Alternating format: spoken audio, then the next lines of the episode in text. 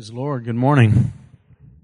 Um, before Eddie comes up here and ministers, I just want to. Um, we're continuing to to stand in solidarity with Israel. How many know that's important?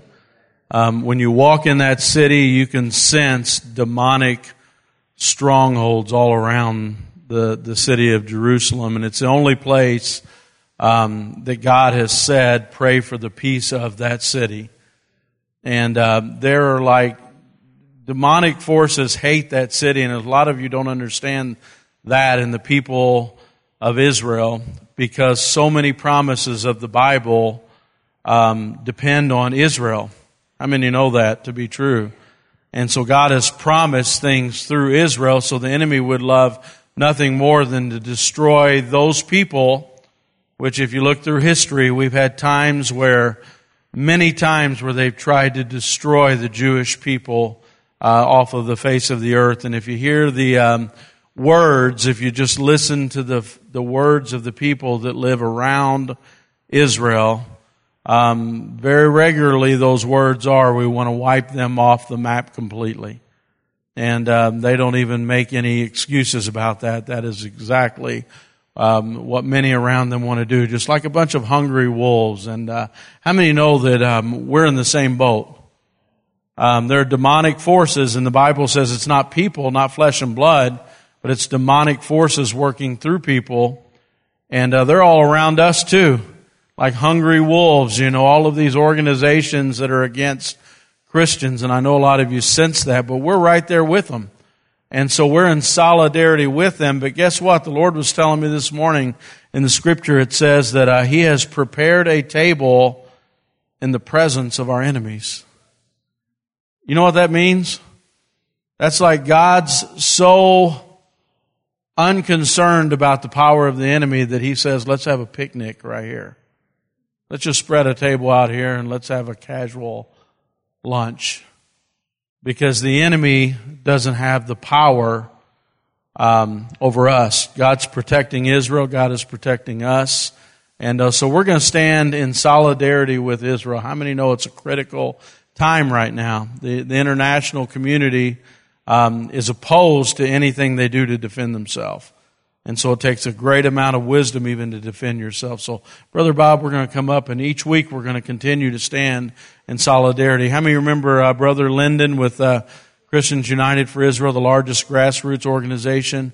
Um, we're standing in solidarity with pastors all over the country and all over the world for Israel. So, Brother Bob, won't you lead us? Lord, we just thank you, first of all, for your sweet, sweet presence here this morning, Lord.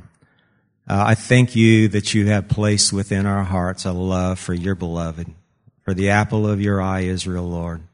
And so our heart aches for what's going on over there right now. And we long for you to move in that nation. We long for the one new man. We long for our brothers and sisters that are not saved yet, but they're coming, Lord. We pray right now for your protection of Israel, Lord that you would surround them. They're surrounded by their, by their enemies, but you promise one day to fight for them, Lord. Even out of heaven, Lord. And we long for that, Lord. But right now, we pray in agreement with your word, and you promise that if we pray for the peace of Jerusalem, you'll prosper us. You prosper those who love you. So we come now in agreement as the body of Christ at Wellspring, and we ask for your protection, your blessing, and guidance of Israel. And we'll give you the glory for that. In Jesus' wonderful name. Amen.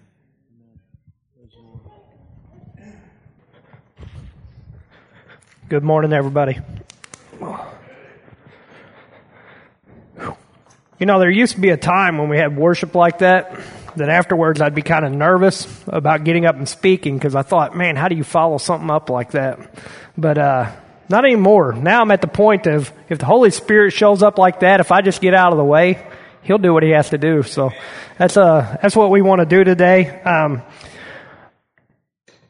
I'm going to I'm going to share a quick quote that I got this morning before the service that I want you to listen to and I want you to remember because it's a timely quote that could only have came today. Dorothy told me before the service, there is nothing that Satan can do that God cannot undo. Right? She didn't even, she wasn't even knowing she was making a quote. She just said it because she believes it. And if we believe that, God can really show off. I believe it. I believe it. It uh when we turn everything over to the God who's in charge, things happen. You know, even before we had a a prayer group here, we had a Dorothy who was praying. And that's the truth. And it, uh, I know Dave and Lisa will tell you we had Dorothy praying for us over and over. And uh, we had a lot of people. We had Yank and Sharon used to. We had people who were just coming in prayer. I wouldn't be here probably in this position if I didn't have people like Dorothy praying for me. And uh, it takes those things. It takes us being in prayer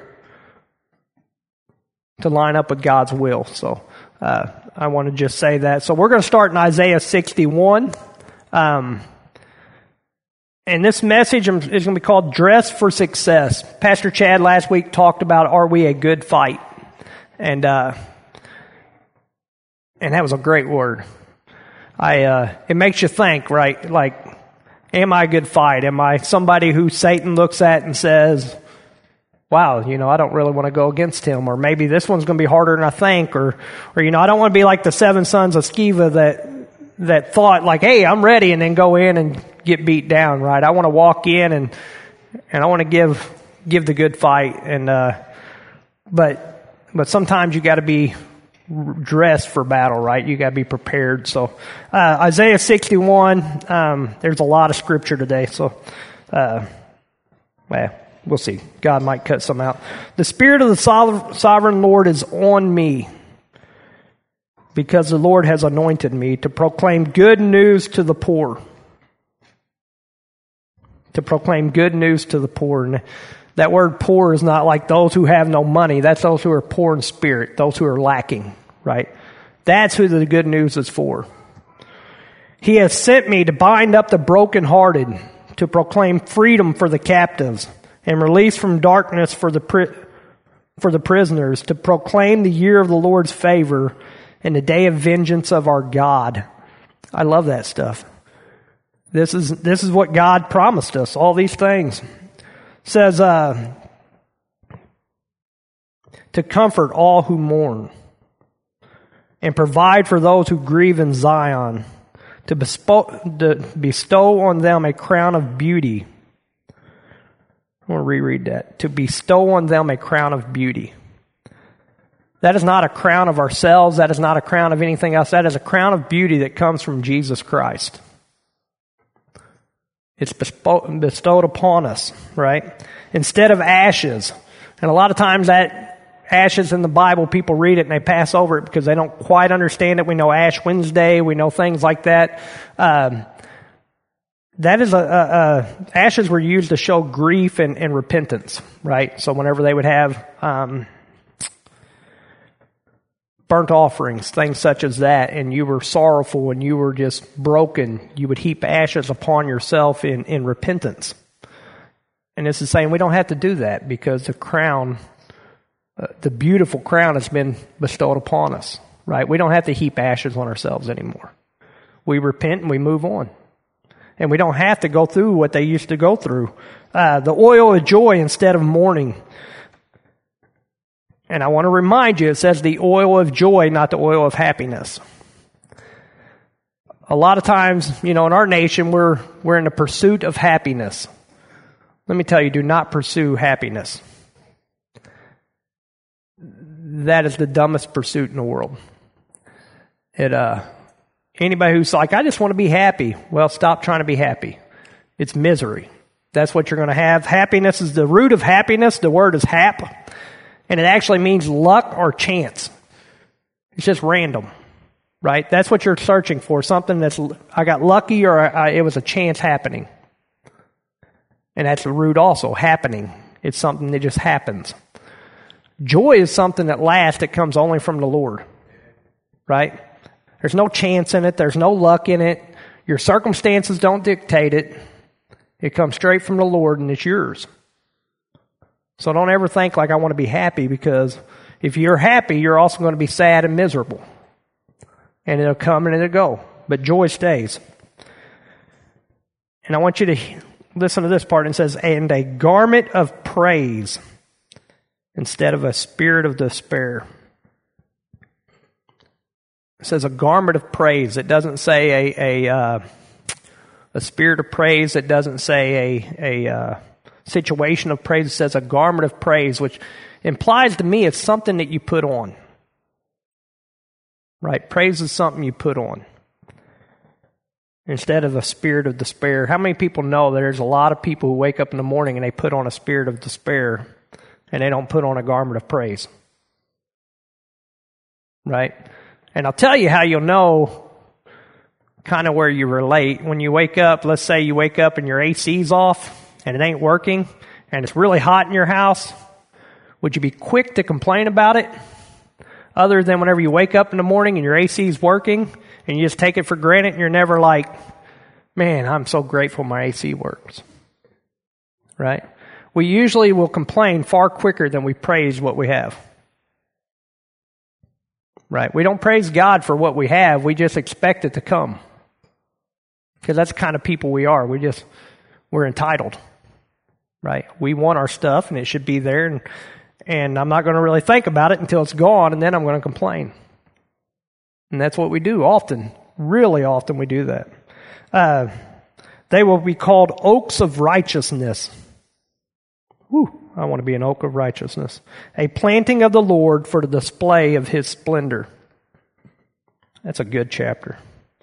Uh, so I want to talk about these things. I want to talk about dressing for success. I want to talk about uh, where I feel like God wants us to to be. So uh, before we get into it, I want to pray. So, Father God, I thank you for today, Lord. Thank you for just showing up so powerfully this morning, Lord. Thank you for letting us be in your presence to worship with you and in you, Lord, and to just praise who you are, God. You, you have been so good to us, Lord.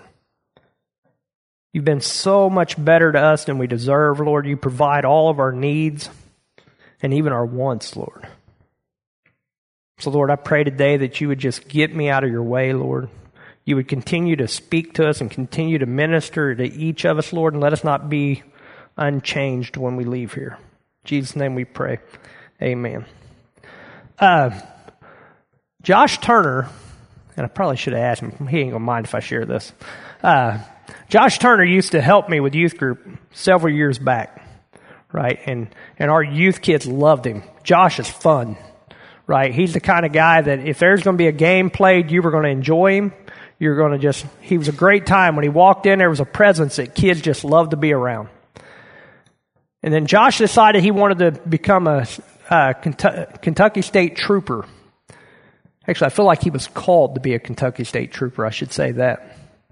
So he went into preparation for that, and he, he wasn't able to make it to youth group anymore. And he continued uh, his preparation. He went to, to school uh, to become a Kentucky State Trooper, and he became a really good Kentucky State Trooper. The thing is, is he still wasn't able to make it back to youth group because then he went and worked second shift as a Kentucky State Trooper. But a couple years later, his wife, who was still helping with the youth group, was in here, and on a Monday night on youth group, Josh comes walking in while on duty. And when he walks through the door, he's, expecting this, this great reception because the kids always loved him, right? They just thought, man, this is our guy. So when he walked in, he was expecting that. Instead, when he walked in, the first thing that happens is, is about two thirds of the kids stop and they stare at him with either a questioning uh, glance or a fear glance at him because in that time period, a lot of the kids that knew him had grown up, but we had a whole new group of kids, and the kids we had in youth group are usually not church kids. So when they saw a state trooper walk through the door, the first thing they thought was, uh oh, what's going on? Right? That was their first thought. And every time I see him, we always laugh about that very thing of when he walked back in.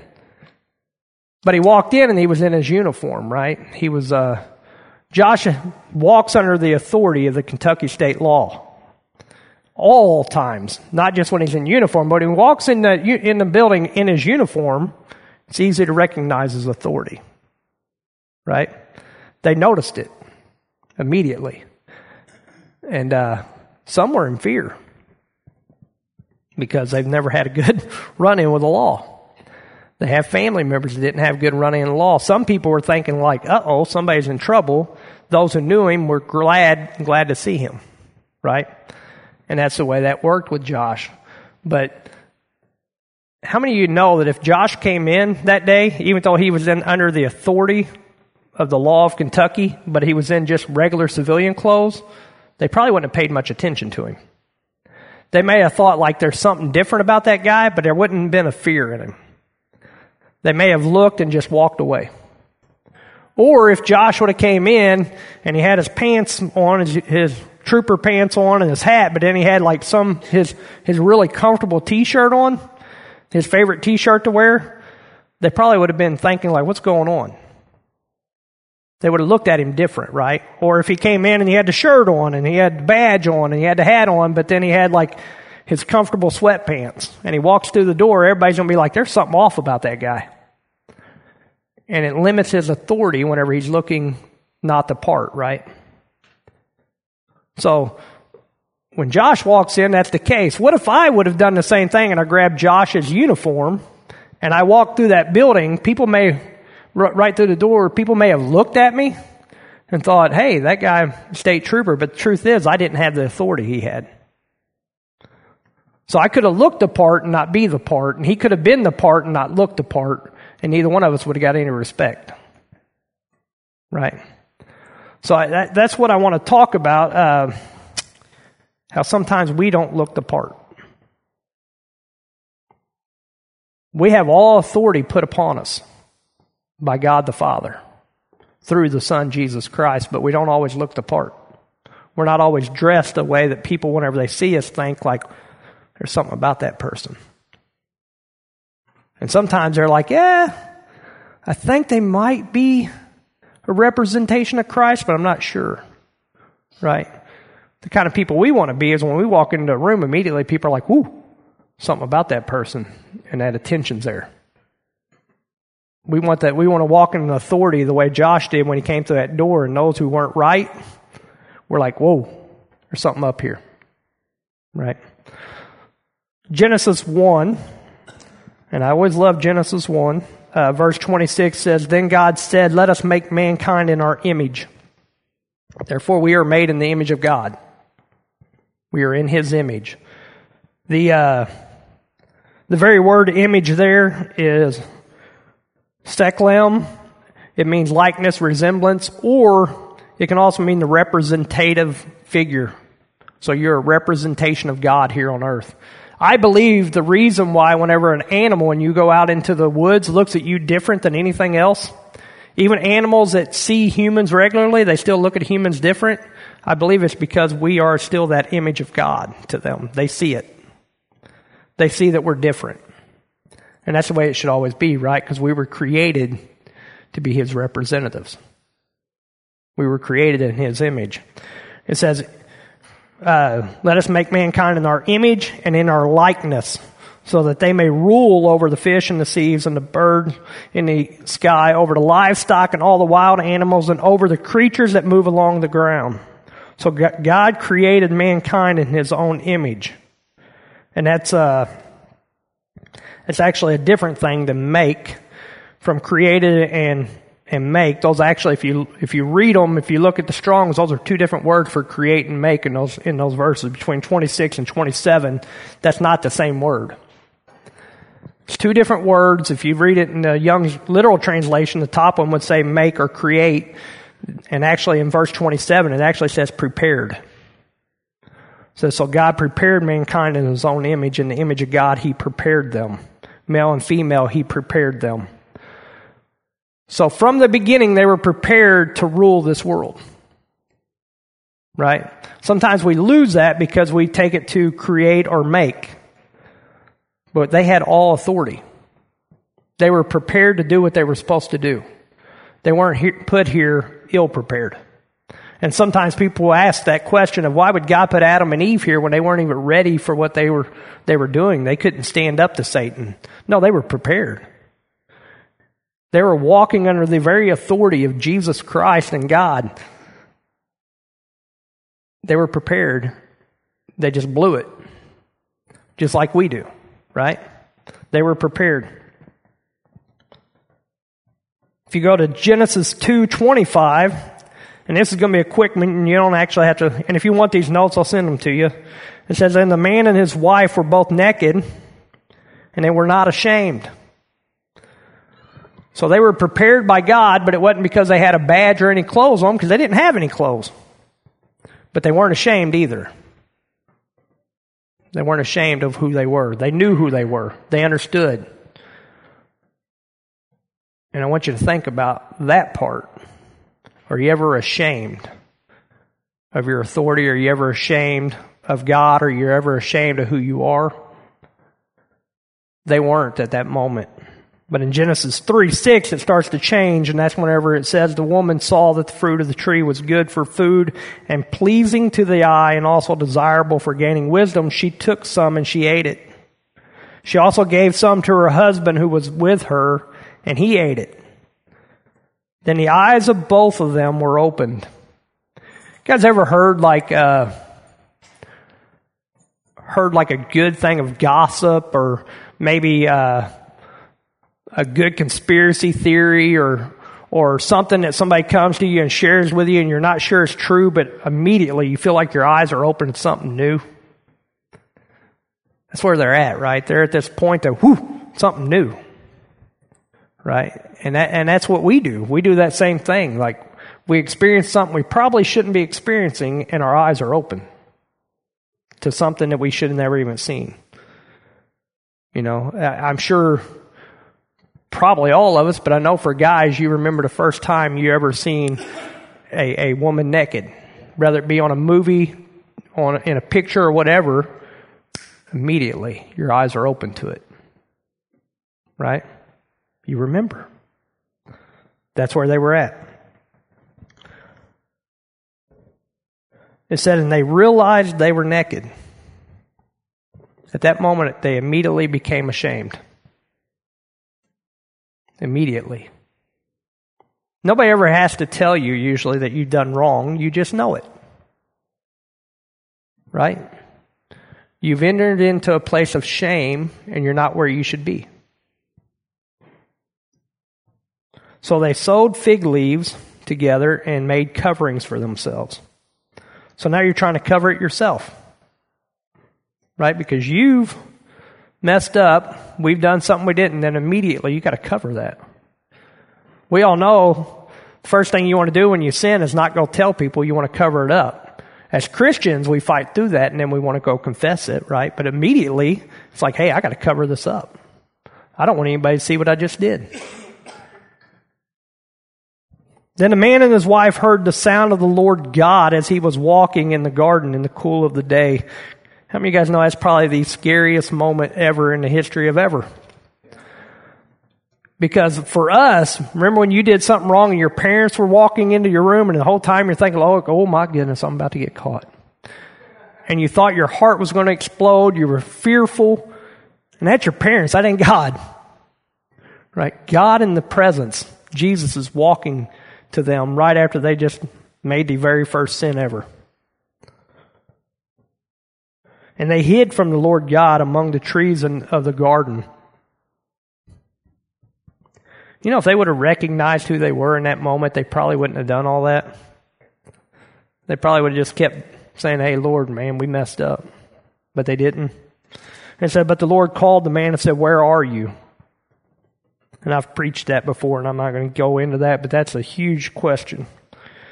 He answered, I heard you in the garden, and I was afraid because I was naked, so I hid. So, in other words, he's saying, I'm ashamed of who I am. I had to hide because I was ashamed. Because they weren't ashamed just one chapter before. I don't know how many years or days or months or that was, but they weren't ashamed. But then they got ashamed. And God said, Who told you you were naked? Have you eaten from the tree that I commanded you not to eat from? Now, I want you to see that. It's very important to remember God never told them they were naked. God never told them to be ashamed. They figured that out on their own. That was never a word from God. It's because their eyes were open to stuff that wasn't even real. Isaiah 64, uh, verse 4, and we shared this in. Uh, no, this ain't the one. Yeah, we shared this in prayer the other week, and this, this is a good verse, a good chapter. And it says, Since ancient times, no one has heard, no ear has perceived, no eye has seen any God besides you, who acts on behalf of those who wait for him. Boy, what if they just waited in the garden and said, Hey, God, this is what that serpent told me? What if they would have just asked him, Is this true? Is it okay? But they didn't wait because as humans, we're impatient and we're like, Hey, I, yeah, maybe you're right. Right? Even sometimes when God tells us something, we're not patient enough to wait. Right? We just want to jump right into it. We don't wait.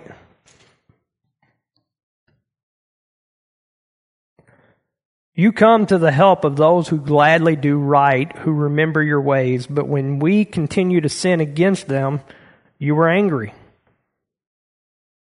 How then can we be saved?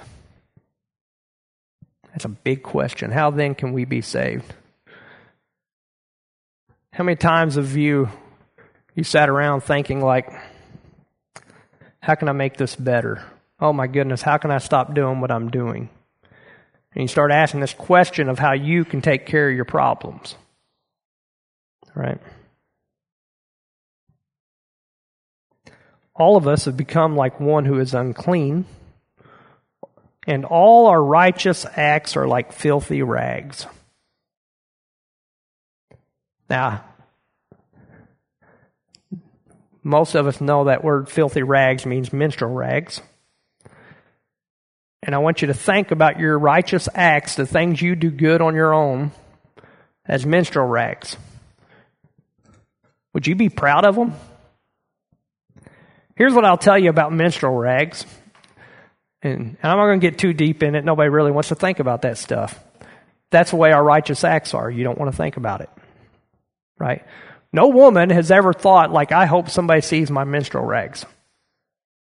And no man ever said, I want to go see some menstrual rags.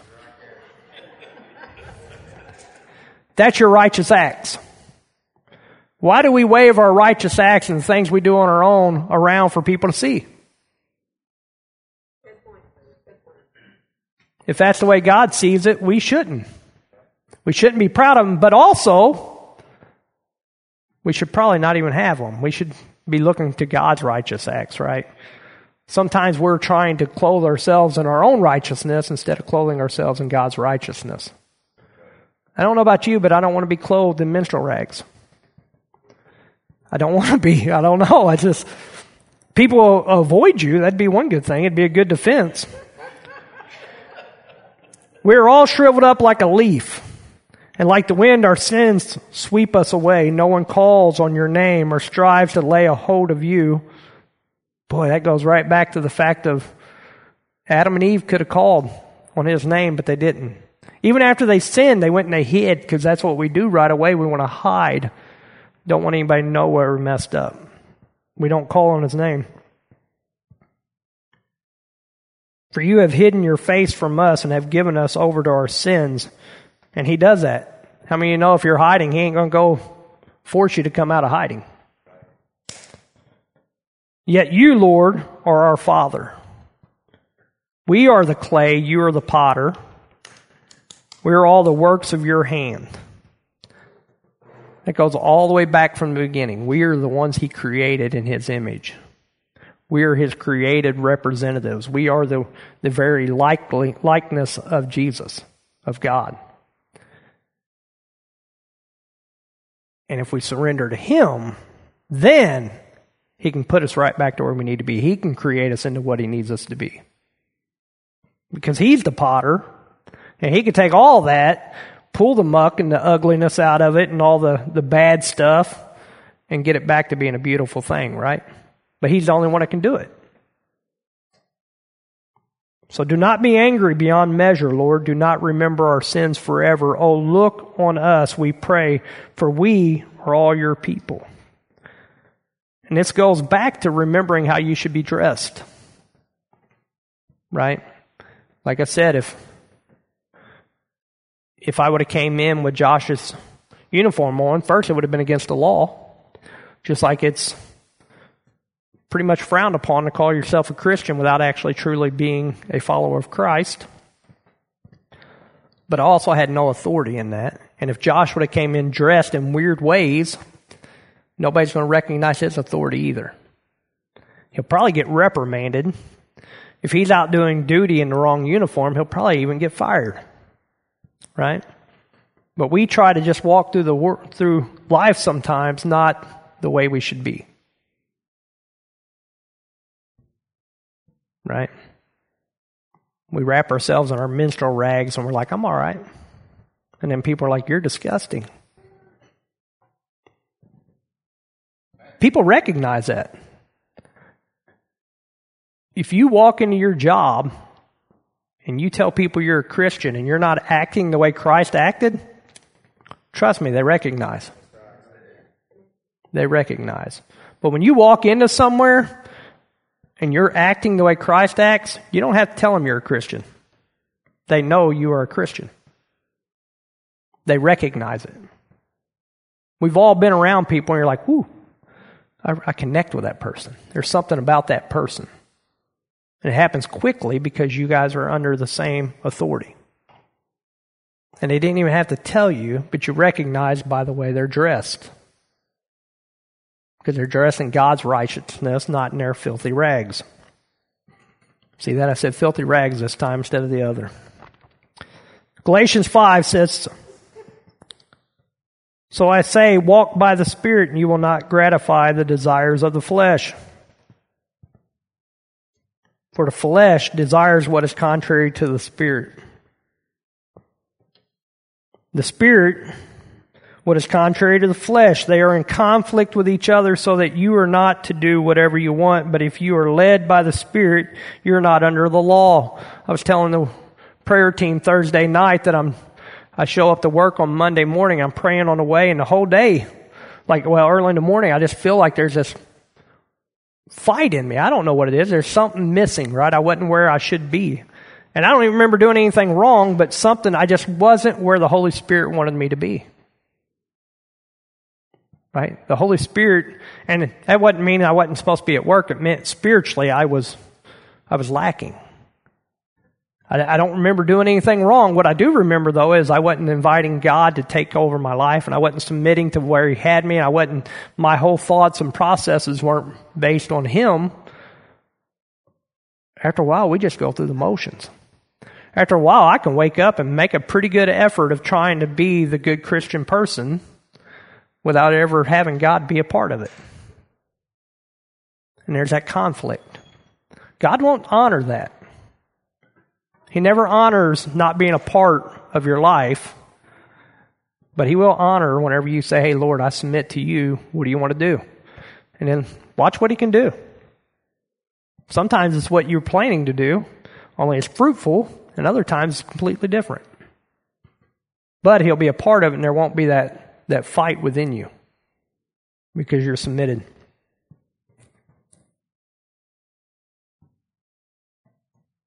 They're in conflict with each other so that you are not to do whatever you want.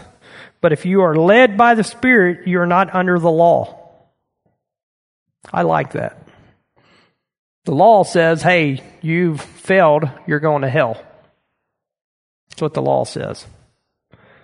But when we're saved and we have the Holy Spirit guiding us, God said, this one's mine and I've already paid the price for him. Right? That's the way you walk. You don't try to earn it. You don't try to say, man, I got to do good today. You say, I'm God's. I belong to Jesus Christ. He paid the price, and then you start living how Jesus wants you to live because He died for you. Maybe you die for Him. Pastor Chad shares it over and over here lately that all God asks for you is everything. Just give your life to Him, and that's all He's asking. That's an easy thing, really if you're willing to do it, and then you just say, hey, God, I'm all yours. Do what you want to do. Then you're walking in His righteousness, and whatever happens isn't on you.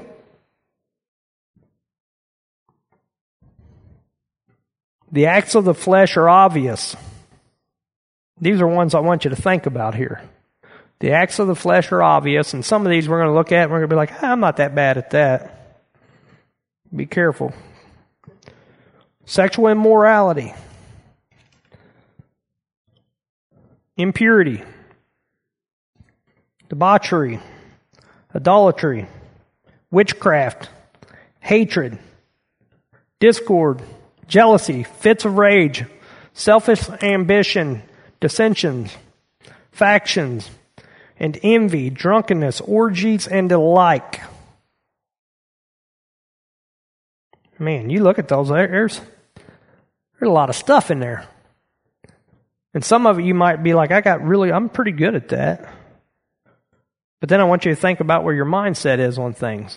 I want you to look at these and think about, uh, as Pastor Chad said last week, and, they, and we shared in prayer group for the past few weeks also, that just because you stop doing something doesn't mean you're right. It has to be replaced with what's right. Right?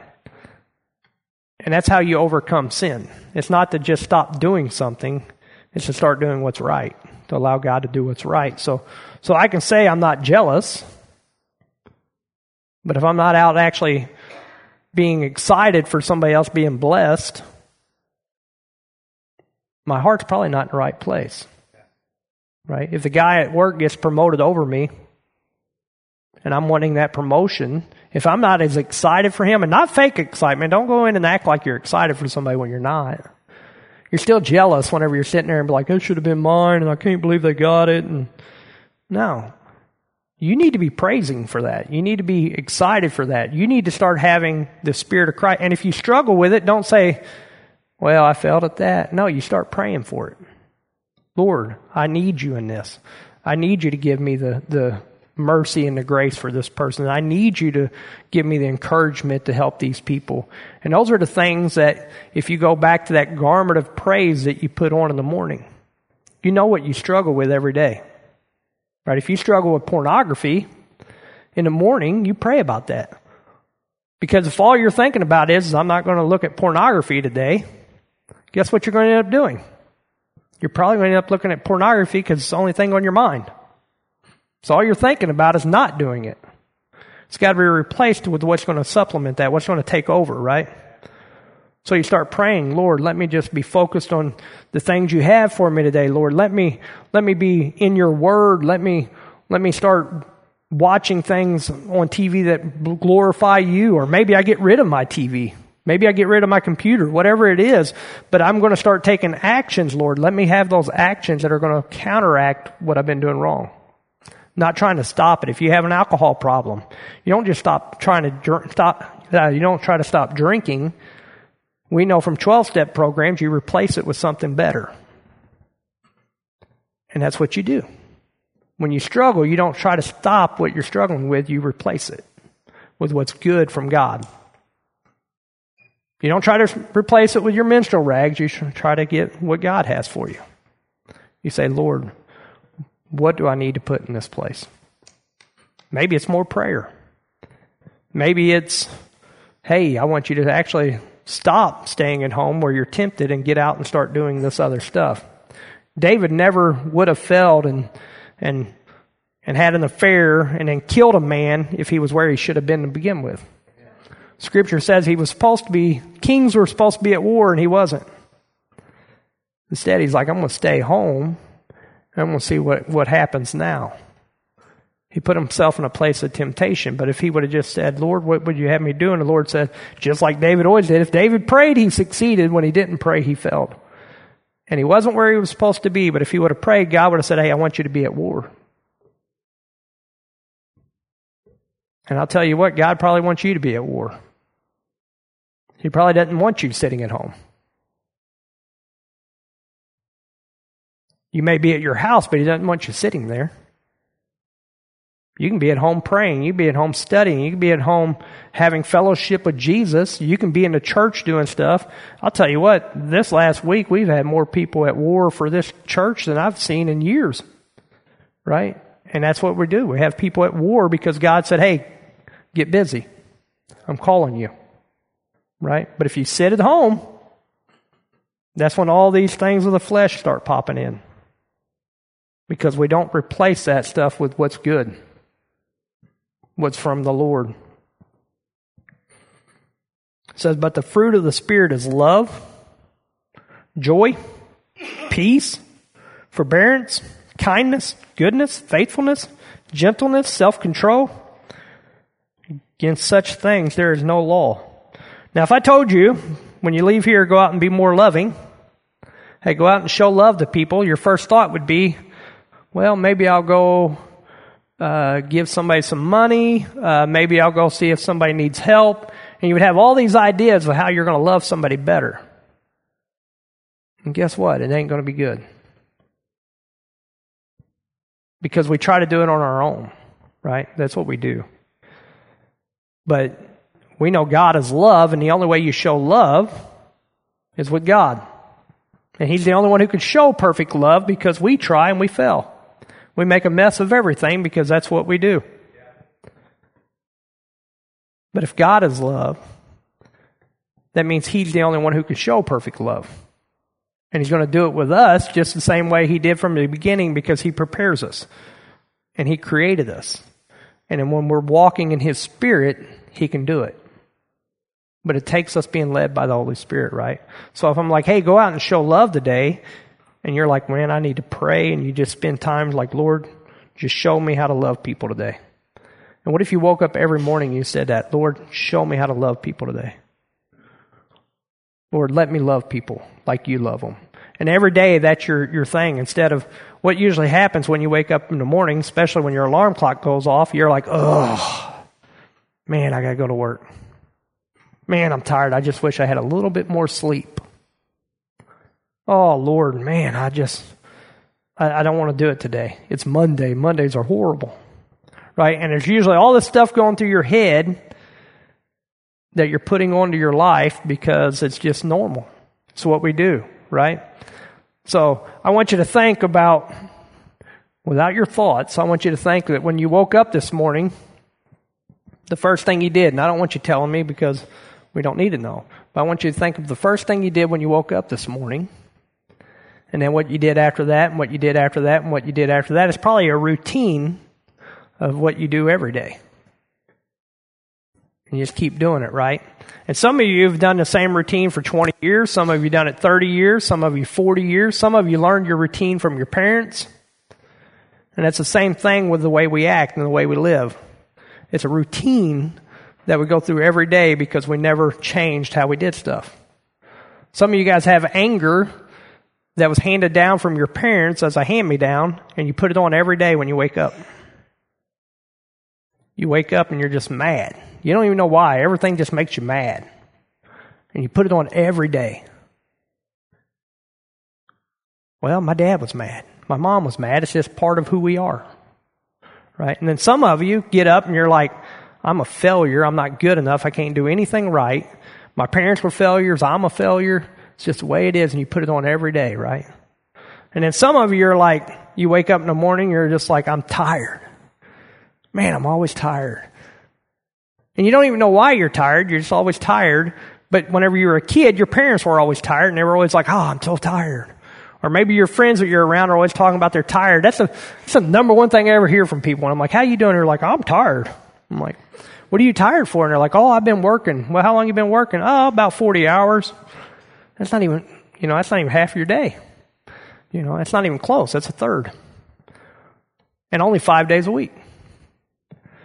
So there's, there's, there's ways that we can get over our mentalities. There's a way we can get out of our ruts of what we do every single day. But it's not by waking up and doing the same things we've always done, waking up from those hand me downs that our parents gave us, right? Some of you wake up in the morning and you're just anxious. You're like, I don't know my parents were always anxious. I'm always anxious. I don't know. It's just a, it's a, it's a trait that's handed down. And don't get me wrong. I know some of these things are, are legit, but they can be changed. They can at least be worked on instead of just going through what you've always went through, right? You put it on immediately. You're like, ah, or, or too busy. Oh, I got too much to do today. Oh, I got way too much to do today. Why start saying you have too much to do today before you even start it? You don't even know. Right? You're already, you're already putting yourself up for failure before you even start because you're putting limitations on yourself. But we do that, right? Oh man, I got so much to do. You know, if you start praying about that stuff and you wake up and you're like, Lord, I just want to do what you have for me today. Uh, let me just glorify you in it. Let's, Lord, I, I don't want to do more than what you, you want me to today. Bless yourself in it. You know what ends up happening? Trust me, I know because I've done this. Something I really worked on in my life. I used to do way too much stuff for sure. I did what God called me to do very poorly, probably, and then all the stuff I thought I should be doing. And I would do that, and then I would go throughout my day and I'd realize, like, I'd be like, I didn't get a lot of stuff accomplished. There's a lot of, I did a lot, but I didn't accomplish anything. But when I changed the way I lived and I started praying, God, what would you have me do today? At the end of my day, I realized, like, I got some stuff done today, but it wasn't that bad. I didn't even have that much to do. You know why? Because God will never give you more than He can do through you. Never. Never at the end of the day should you be sitting at home and be like, I can't believe I didn't accomplish everything. Instead, you should say, Man, God, I appreciate you for doing everything in me that you've called me to do. If God's leading your life and guiding you, what gets done is on Him, and what doesn't get done is on Him. Because it's His plan, not yours. So we need to live that way. Stop adding more to yourself than what God's calling you to do. But also, don't replace what God's calling you to do for the things you want to do. Right? It makes for an unhealthy meal. The way, the way God showed me how to do this, and I've shared it with some of you, is for me, whenever I wake up in the morning, I've, I've learned that God's going to serve my food. He's going to serve my day to me on a plate. And if you're healthy, it'll be a balanced diet, right? I'm not talking about food because my, my food diet isn't as healthy. So don't judge me on that when we're talking about life. So, it, uh, so when I wake up, God can say, hey, here's what I want you to have today. And He's going to have the meal set up for me, right? He's going to have a good dose of prayer here and work and whatever else. And He's going to put it on there. And I can do a couple things there. I can start praying. It's like, okay, Lord, let me know how you want me to eat this. Let me know what you want me to do with it. And I can do that. And I can walk through the day and do the things God has called me to do. Or I can start saying, yeah, but I also need to do this, and I can add it to that plate. Yeah, I also need to do that, and I can put it on a plate. Uh, I don't know if I'm going to get to this thing, Lord, so I'm going to move this over into that place. And I can start rearranging what God has called for me to do, right?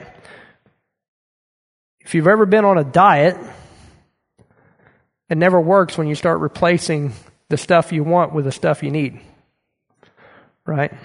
As much as I like ice cream, if I was on a diet and I take off my, I don't know, chicken and I put ice cream in its place, it's probably not going to be a very healthy diet. Boy, it'd be a joyful one, but it doesn't work that. it'd be a happy one. That's right. Not joyful. It'd be happy. That's good. Yeah. That's right. We get happy from our own stuff. But if I start doing that, a couple things happen. First off, I'm going to get full quicker than I can accomplish everything on my plate. Right? Same thing with your day. Your day is going to end before you can get everything done that you need to get done. You may eat some of the stuff you should have never ate before you get to what God's given you. So the things not getting done aren't even the things of God. The things not are are the things of God instead of the things of you. Because if you're putting it on a plate, you're probably actually going to make sure that's done before the stuff God's given you. And if you're eating only what God gives you, by the end of the day, you're a lot healthier than you were before you started. Because that diet's working. But that doesn't just think, go for the things of, uh, of busyness, that goes for your whole life, right? Whenever you wake up and you're anxious about everything getting done, what if you said, Hey, God, I'm just going to do what you say? You told me you'd take care of things. I'm trusting you today, Lord, and I'm giving it over to you, and you really did that? What if you really trusted God with everything and then you just let Him have it and you didn't pick it back up and try to control it? You know how much joy you'd truly have in your life? Trust me, a whole lot. Because it's not about you anymore, and it's not your righteousness, it's His righteousness that's filling things. And that's the way we do our lives. We start putting these garments on that are of God instead of these garments that are handed down from our family or from, from the things we've seen or from what the what schools may have taught us to do, or maybe, you know, Ann could come to me and she could say, Hey, Eddie, uh, this is what I do every day. You should do it. You know, that's a garment I shouldn't be wearing.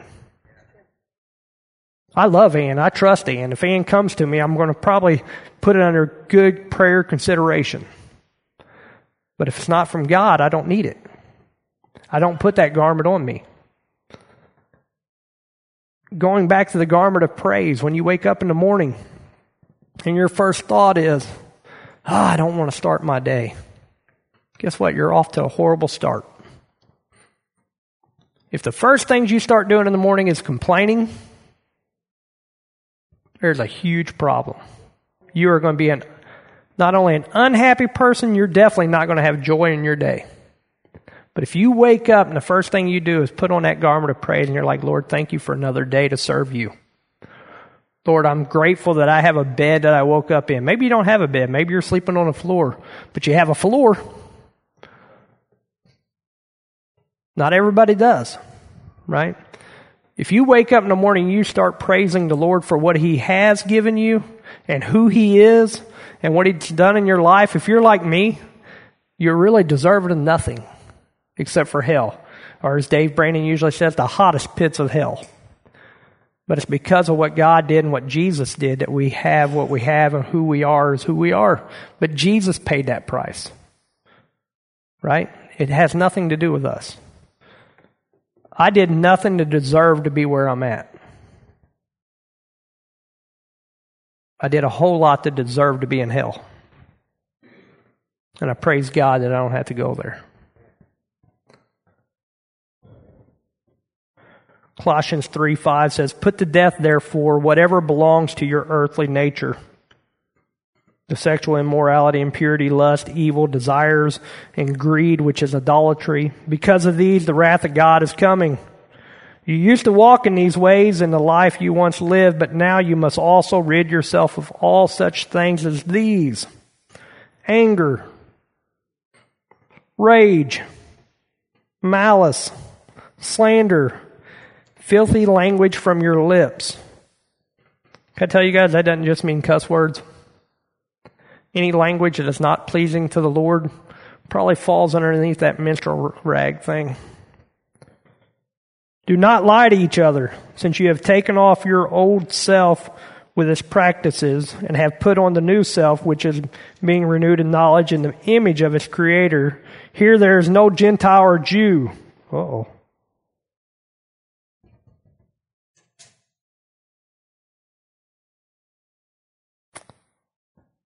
Circumcised, uncircumcised, barbarian, Scythian, slave or free, but Christ is all and in all. Therefore, as God's chosen people, God's chosen people. I don't know about you, but I like that.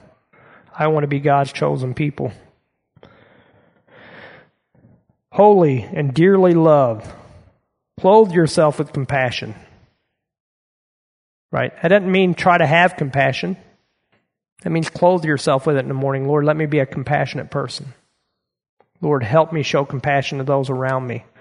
Let me tell you, I'm not a compassionate person by nature. Not at all. I am the type of person that if you mess up, you probably deserved it. I'm the type of person, if you get hurt, oh well, walk it off. If you're going through a rough time, hey man, it'll get better. I'm that kind of person. But when I pray, because I realize that, Ann knows, I realized that a long time ago that I'm not compassionate, so I had to start praying about it every day. Lord, help me be compassionate. I want to be able to show compassion to people because I don't have it, but you do. You know what happens when you surrender that to the Lord? It becomes one of your best traits because it's not your trait. You're able to show compassion like God shows compassion, not the way you would have. Right? Kindness. What if I pray up, Lord, in the morning, God, just help me be kind. I'm a jerk. I don't want to be a jerk. I want to be kind. Humility. I need to do this one too. Lord, help me be humble. I want humility. Humility doesn't mean cutting yourself down or or making less of what God's done in you or who you are. It's actually making less of what you're doing and giving the glory and honor to God because it's His, right? Gentleness, patience. Bear with each other and forgive one another if any of you has a grievance against one another. Forgive as the Lord forgave you, and over all these virtues put on that love, which binds them all together in perfect unity if we're going to continue to stay unified, it's going to take love, and it ain't going to be your love. It's because you're praying every day, Lord, let me love people the way you love them. Lord, you love people through me. If that's the stuff we're putting on every day when we start our day, ooh, that'd be good. Josh can't go to work as a state trooper and say, hey, I'm going to wear my comfortable clothes today. I want to be so relaxed. It's going to be the best day of work ever because I don't have to wear the uniform they provided for me. And he'll have no respect. Nobody will recognize who he is. Nobody will give, he, he won't be able to walk in fully into the authority he has because he's not the way he should be. And it's the same with the representatives of Christ. We walk through his authority and in his authority because we're clothed in that. It's the only way you have authority. Nobody even recognized the seven sons of Sceva. They said, ah, we don't know you. Who are you? We recognize Paul. We know Jesus. Who are you? I don't want that. I would hate to show up to a fight and Satan say, Who are you? Instead, I want to show up to a fight and him saying, Wow, Jesus is all over that one. I see him. Right? That's what you want. Let the peace of Christ rule in your hearts, since as members of one body you are called to peace. And be thankful. Let the message of Christ dwell among you richly as you teach and admonish one another with wisdom through psalms, hymns, and songs from the Spirit, singing to God with gratitude in your hearts. And whatever you do in word or deed, do it to the name of the Lord Jesus, giving thanks to God the Father through him. And Ryan, you can come on up. Um, one thing I need to do before we leave. It's not something I was thinking of before until the other night. I felt like God told me this has to happen. And I need you to understand that every one of us, every one of us, from Pastor Chad all the way down to somebody who's hardly ever here, Every one of us are very much deserving of the pit of hell. Every one of us. Nothing we do is good enough to make it to heaven. Nothing. Not one of you. Not me. And it's only because of Jesus Christ and what he did on the cross, for him coming and living a perfect life. Think of that. You're in heaven and you say, hey, you know what? Father, I'll go down and I'll live the perfect life for those people. In that broken, disgusting world, I'm going to go down and I'm going to live and show that it can be done. I don't know about you, but when I get to heaven, the last thing I want to do is leave. But Jesus did that. He said, You know what? I'm going to go down, I'm going to live for you, and I'm going to die for you. I'm going to go to hell and pay the cost of your sins. He went to hell. And I don't know about you, I've been through some rough times here and there, and I know some of you have been even rougher times, and that's nothing compared to hell. Not even close. And he went through way worse than anything we would ever go to because he loves us.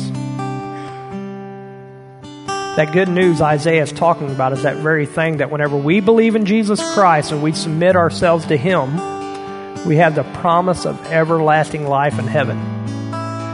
Never will we ever have to face hell when we put our belief in Jesus Christ. Never. That's the good news. And we know that that's not just a prayer, that is something we live out. And because he did that, we ought to do the same and live for him. But he paid that cost. Not you. Not your parents. Not our pastor. Not me. Jesus did that because he loves you. If you were the only one, he would do it again. But he doesn't have to. It only has to happen once. But every day we should remember that, and every day we should live as if Jesus Christ paid that cost. And we should also live as if he's worthy of our lives.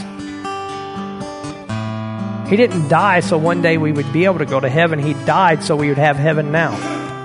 He died to make a way for us to be one with Christ, with the Father and Him. He died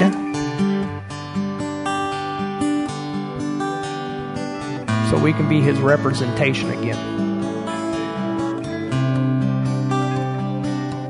Jesus did that. Don't ever forget it. We take it for granted. But part of putting that garment of praise on is we should be praising Him every moment of every day over what He did for us. That's praise. And if you ever get to a point to where you think you shouldn't praise, praise more for it. Right? Because you're going to spend eternity praising God for that and worshiping Him. So I'm going to ask you guys to, to stand and we're going to worship here. And I don't know I think I know, but I don't know where you're at with your walk with Christ, but I want you guys to be praying about that. If you need prayer, we're here. I don't care if it's for for salvation. I don't care if it's because you're struggling, because you're putting on the wrong things in the morning on your life. You need a change. I don't if you need healing, I don't know what your prayer need is, but we're here to pray with you. Don't think you have to walk alone. We have leaders that want to pray with you today. Okay, so this altar is open. Maybe you're like, I don't want to go up to the altar. Find a trusted brother or sister in the Lord here to pray with you. But we don't want you to walk out here without prayer. We don't want you to walk out here feeling like you're still lacking something. We want you to be right where you need to be when you leave here. You need to be righteous in Him, not righteous in yourself. So the altar is open.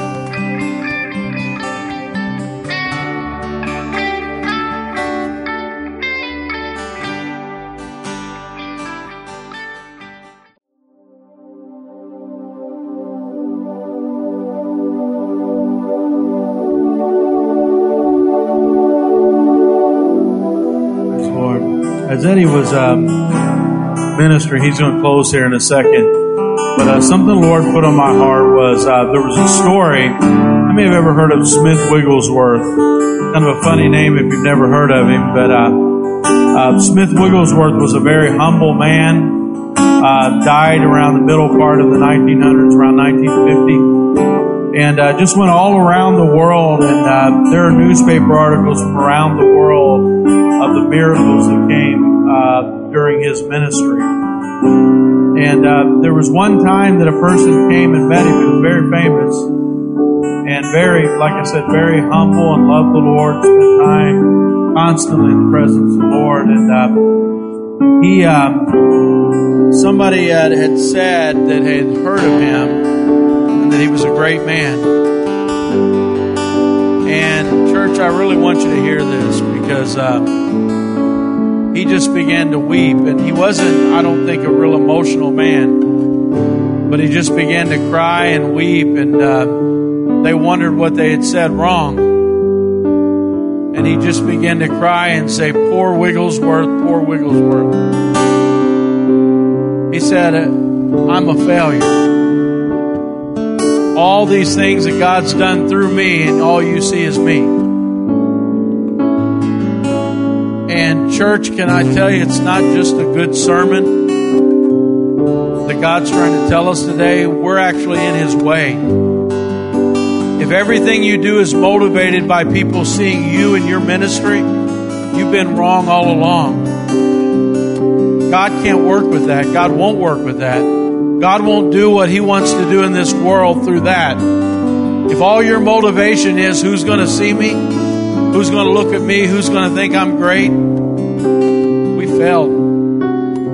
That's what he's trying to say. That's the message that God put on his heart today is we're spending so much time and it's about me, me, me, and me. And God's saying if we're going to do what he wants us to do in this world, how many of you know it has to be him? Because one thing I've learned is the way God wants to do it is almost never the way I want to do it.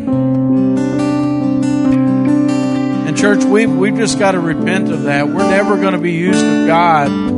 You say, man, it feels so good when people see how good I am, and how wonderful I am, and how my ministry is so great, and how all the things I'm doing to change the world. Telling you, church, repent of that.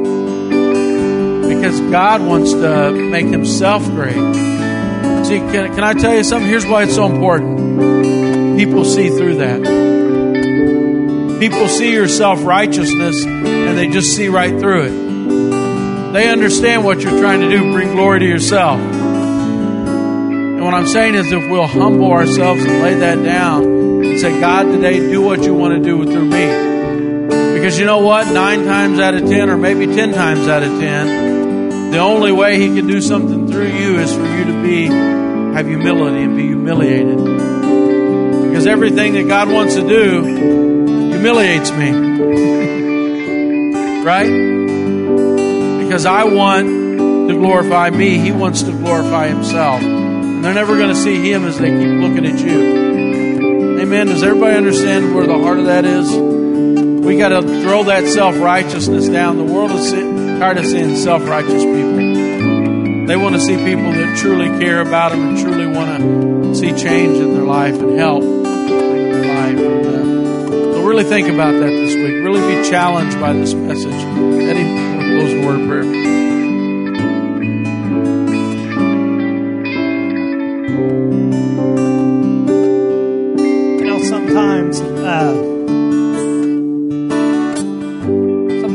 Hard to ask for prayer. Sometimes it's even hard to know what to ask in prayer. Uh, so I'm going to ask everybody to bow your heads.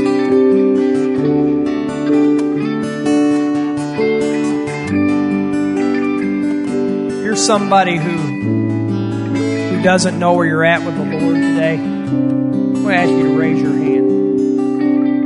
And if you're also somebody who's struggling to walk in Christ's righteousness instead of your own, I'm going to ask you to raise your hand. If you're somebody who's looking for guidance from the Lord and you don't know what you're supposed to be doing, I'm going to ask you to raise your hand. If you're somebody who's been too busy, I'm going to ask you to raise your hand. If you're somebody who just has other struggles, I want you to raise your hand.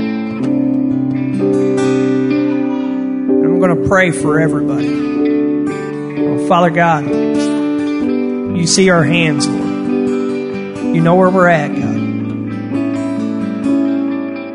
Lord, I pray you would help us, you would strengthen us to be able to walk the way you want us to walk, that you would you would guide us in your path, Lord. I pray that at any time that we're trying to do things in our own righteousness, Lord. Anytime our flesh gets in the way, Lord, I pray you'd be quick to speak to us, Lord. God, I pray you help us to have the strength to walk in your righteousness. Lord, I pray that you would help us to to get rid of the things that we've put on our plate, Lord, that you would help us to walk in in only what you're wanting us to do, Lord.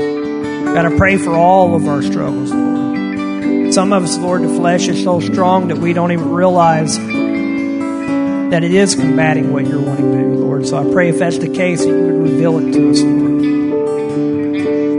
God, we want to be a part of what you're doing, Lord. We want to be completely sold out for you. And we want to walk, Lord, that when we walk out of this place, people see you immediately, God. Lord, every day, God, I pray that people do not see us, but they see you. We want to be great representations of you. Lord, I want to see souls saved for what you're going to do here. God, guard our hearts as we go go out of this building, Lord. Let us not just be on fire for you when we're together, but even when we're away, Lord. Keep us safe in that. Let us walk in your righteousness. And let us love people the way you love them. In Jesus' name we pray. Amen. Guys are released.